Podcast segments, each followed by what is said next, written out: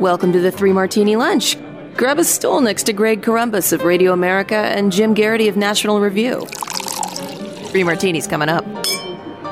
Hey, really glad you're with us for the Wednesday edition of the Three Martini Lunch. We do not have a good martini for you today. We've got a bad and two crazies. And Jim, yesterday, as we said yesterday, was primary day in both Wyoming and Alaska. Uh, as expected in Alaska, four different people in the two races that we're watching most closely, Senate and House, will be headed to November. It's an odd situation. You could have up to three Republicans and one Democrat, and you assume the Republicans would, um, you know, put their second choice for the uh, for the for another Republican, but you just never know uh, because yesterday uh, the Democrat was the top vote getter, and when you have Sarah Palin's former in-laws uh, touting the other Republican, sometimes you wonder if the Republicans are going to go with another Republican as their second choice. So, oddities, oddities for sure. But uh, the one that everybody's talking about, of course, is the at large House race in Wyoming, where Harriet Hageman got 66.3% of the vote,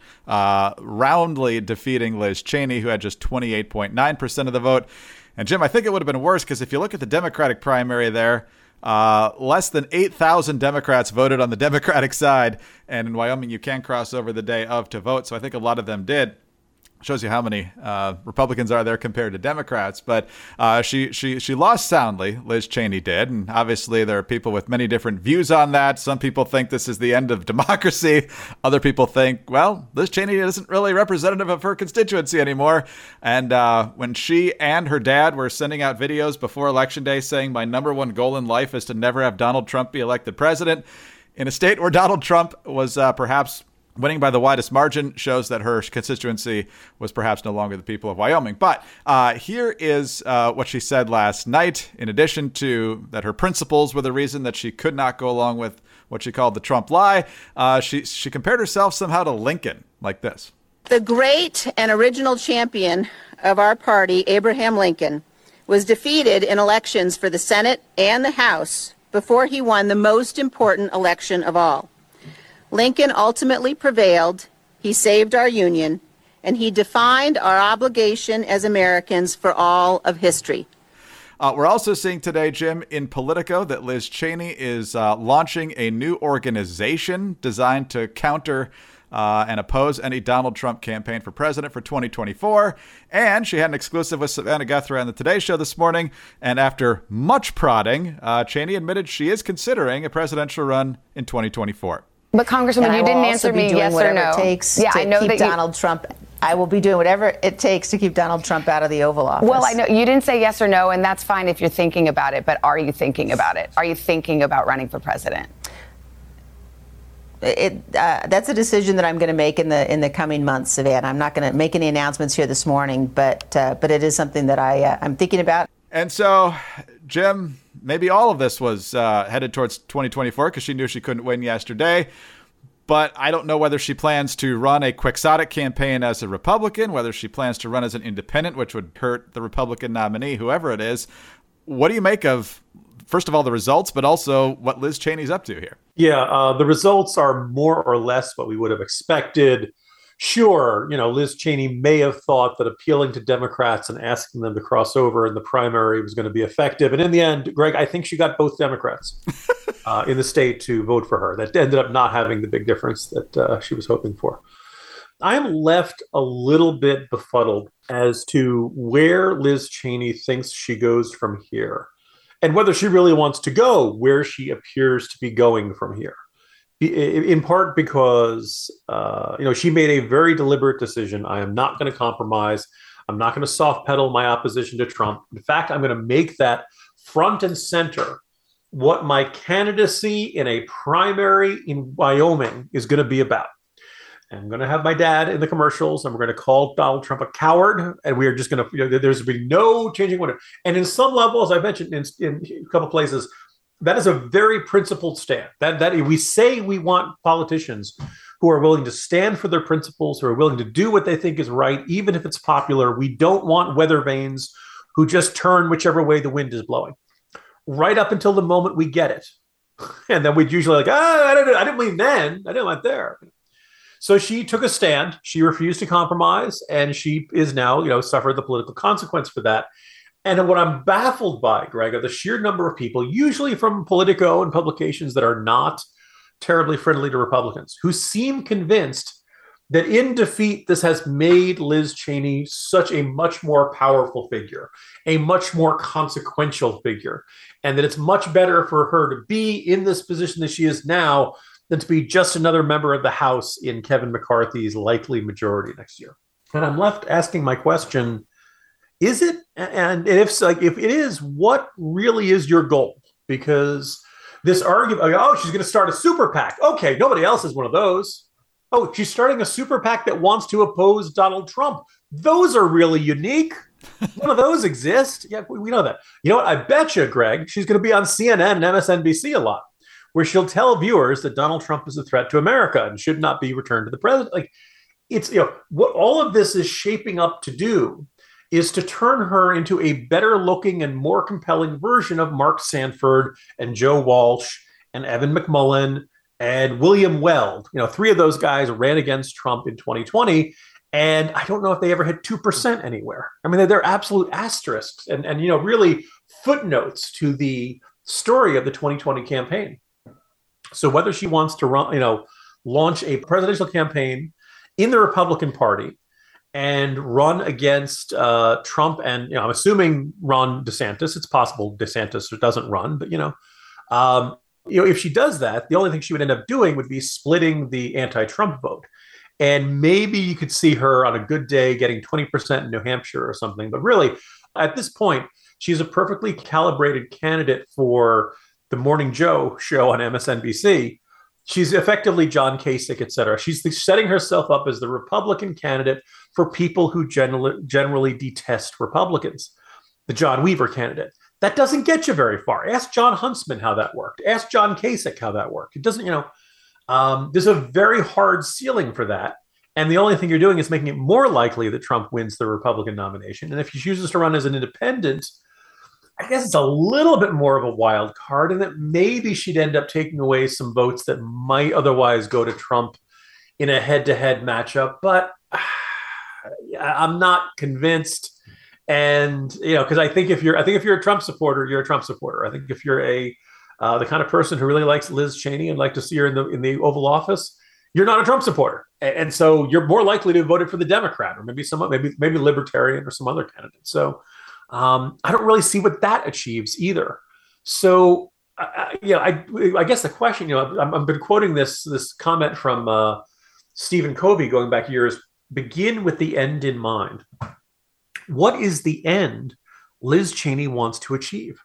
Because most of the ways we've been hearing about, if her end really is she doesn't care about her future in Congress, she doesn't care about her future in elected office, she just wants to stop Trump from ending up back in the White House most of the avenues that she's been discussing or that have been discussed around her would actually impede that goal instead of advancing it. Yeah, a presidential campaign makes no sense for the reasons you explained. If she runs in the primary, she helps Trump, and uh, as she runs in as independent, she helps uh, the Democrats win, which uh, I'm guessing she would say she's not supportive of most of the agenda. But at the same time, one of the reasons I think she lost so soundly and I think she would have lost anyway just due to the impeachment vote and, and, some other things. But she never asked for the January 6th committee to seat Republicans over when Pelosi tried to stop Jim Jordan and Jim Banks from being on the committee. She never had used any of her questions to cross examine. She was she was just singularly focused uh, the whole time on on uh, going after Trump. And there are serious questions about uh, January 6th. I'm not saying that they shouldn't be asked and so forth, but if she wanted to seem like she was really a Republican and really a conservative, she would have at least fought for those things. And then she voted the wrong way on a couple of big pieces of legislation, including the uh, infrastructure bill. And uh, while I know this is a, a tricky issue in her family, uh, I'm guessing most people in Wyoming weren't happy that she voted to codify same sex marriage nationwide. So, uh, it, she just became known for one thing and bucking her own party, and there was no way that that was going to work. And so I think this was kind of a long game uh, rebranding of herself more than an effort to actually win this race. Yeah, you know, I, I, am struck by the idea that her becoming a you know more well known and probably well liked version of Mark Sanford represents a win for her or for what she stands for or for you know Trump skeptical or anti-Trump Republicans. I, I just I anyway, it's better for her. She'll get a, a book deal. She'll get invited to teach somewhere. She'll get the standard post-Congress, you know, uh, uh, you know, uh, consolation prizes. But in terms of actually influencing policy, she's now much less influential than she used to be. And I, I keep bringing up this example. I'm reminded of when Jim DeMint left the Senate, resigned his seat after you know winning re-election, um, and said that he was going to be he's going wanted to head up the the Heritage Foundation. Now let's not uh, no denying that's a sweet gig and literally a once in a lifetime opportunity considering how long Feulner had been there. And this idea was, well, I'm going to do more for the conservative movement outside the government than I can do inside. And I think that was always um, self justifying or self deluding uh, logic there. I don't think Jim DeMint did more for the cause of conservatism over at Heritage than he could have done as a US Senator, unless you want to make the argument that the single most important thing Jim DeMint did was set up the rise of Tim Scott. Well, that's true, and I think uh, Tim Scott is uh, a great player in the party right now. It's hard not to love Tim Scott, but yeah, I, I think uh, some people do convince themselves of things that aren't true. And Jim, if you, it was real quick, but if you looked at the Lincoln Memorial last night, you could see Lincoln's eyebrows raising when she says, "Well, you know, Abraham Lincoln lost races too." Yeah, yeah I've never seen marble move like that. Yeah, it's kind of the really, really. We're gonna go with that line. Okay. Uh, wow. All right, Jim, on to our first crazy martini now. And we always knew this was the case. We knew it in our bones as conservatives because Democrats are never about solving deficits or inflation or anything like that. They always want to spend more money on the things they care about most. And of course, that's what's happening in this new piece of legislation, which they've uh, just absurdly named the Inflation Reduction Act uh, if I'm going to call it anything, I'll call it the IRA because it's going to blow up in our faces. Ah, ah, yeah, I got a strongly worded email from Peter King now about that or something. but, but nonetheless, uh, of course, you got the CBO, you've got Penn Wharton saying this isn't going to do anything to solve inflation. Uh, but of course, they're sicking uh, 87,000 new IRS agents on us to shake us upside down and see if any loose pocket change falls out that they can collect uh, to try and uh, add to their revenue. But uh, as literally as Biden signs the deal, we're not even hearing this name about inflation reduction anymore. Biden yesterday actually uses the name of the legislation in the first part of his tweet and then doesn't mention inflation again. He says the Inflation Reduction Act is now law, giving Medicare the power to negotiate lower prescription drug prices, ensuring wealthy corporations pay their fair share in taxes, and taking the biggest step forward on climate in our history. Uh, yeah, that means a lot of spending. AP in their headline President Joe Biden signed Democrats' landmark climate change and health bill. ABC News President Biden hands Senator Joe Manchin a pen after signing sweeping health, climate, and tax bill into law. Jim, they knew from the get go that that's not what this did. They lied to the American people. And uh, unless they uh, somehow tax corporations to death here, the spending is going to uh, vastly outrun the revenue, and inflation's only going to get worse. So I noticed the other day, Joe Manchin was bragging that he was the one who came up with the name Inflation Reduction Act. And I think now that we, you know, we, we after basically a, a, year, an entire year of people, you know, Manu Raju effectively stalking Joe Manchin and the protesters outside his houseboat saying, "What's it going to take to get Joe Manchin on board? What's it going to take to get him to support Build Back Better?" He wanted to name it that that was pretty that, that was that was really the big you know the, the big thing there. Yes you can point to a little bit of policy tweaks here and there. But basically this is a you know not nearly what democrats wanted but a big spending bill particularly on stuff that would have been in a green new deal. The most immediate things that kick in are tax credits for heat pumps for electric cars for solar panels et cetera et cetera. None of that is anti-inflationary if you government starts handing out money to do things or and giving a tax credit is effectively doing that well you're actually just putting more money into the economy and you're only making things worse. Um, the the grand you know result of that was that joe manchin wanted to name it. That that was his asking price. That was what that was his line in the sand. And a little bit you know during that you know week or so where people were wondering was Kyrsten Sinema going to go on board? Um, i appeared on hugh hewitt's program and hugh had this you know vision of her holding out for a new nuclear plant in every state in the country. She was going to hold out for a 500 you know ship navy that she had more power than anybody else, and she was going to have the ability to make the Democrats give her whatever she wanted in order to get her to sign on so they could pass this bill. And in the end, she wanted a tweak to the tax provisions. That was it. That was that was you know all in all, I did not see a lot of Democrats complaining that the concession they made to Kyrsten Sinema was some sort of backbreaking, you know, um, horrific compromise that made the whole exercise worthwhile. In the end, for the perspective of the average American, that's a tweak. That's not a significant change. So both of these senators who have been obstacles to this bill for so long ended up being serious disappointments for conservatives. And I do think there's a lesson here in falling in love with any Democrat who is at the moment uh, blocking the Democratic agenda. Uh, in the end, Kyrsten Sinema decided to give the people who chased her into the bathroom what they wanted, as long as it didn't raise taxes as much as, much as you know she thought was too much. That's what it came down to. Um, and then finally, just the obsession over what you name the bill and the significance of it reminds me of a really kind of bit of obscure bit of Washington trivia. The Gramm Rudman Hollings Balanced Budget Act, uh, which was passed by the House back in 1985. Um, and it basically uh, was designed to reduce spending, to make really necessary cuts to the entire US government. Now, it didn't really make big cuts, as you, may have noticed. The debt is actually still very large. But after a while, people stopped referring to it as the Gramm Rudman Hollings Balanced Budget Act and just started calling it Gramm Rudman. In the end, what the Balanced Budget Act finally cut was Hollings. that is a good bit of political history. Yeah, that's exactly. That's exactly the way legislation gets titled all the time is some tortured a- acronym anyway that doesn't actually relate much to what the bill does many times. But uh, the American people are sold a bill of goods, and you know it in a couple of different ways. They're not talking about inflation reduction anymore, and the speed at which they passed this thing without a lot of uh, ability to explain it to the American people shows they knew they were pulling a fast one. But uh, enjoy the IRS knocking on your door. That'll be fun. All right, on to our crazy martini now. Crazy martini number two. And Jim, it's past mid August now. So, in some parts of the country, back to school has already begun. In other parts of the country, it's going to be happening soon. Uh, and that includes the District of Columbia. And while most of the country, and heck, even the CDC now is basically saying let's let's get back to normal when it comes to COVID, that's not where DC is. They are forcing all students to be vaccinated before they're back in school. Well, in the District of Columbia, between the ages of 12 and 18, 40% of black students are unvaccinated.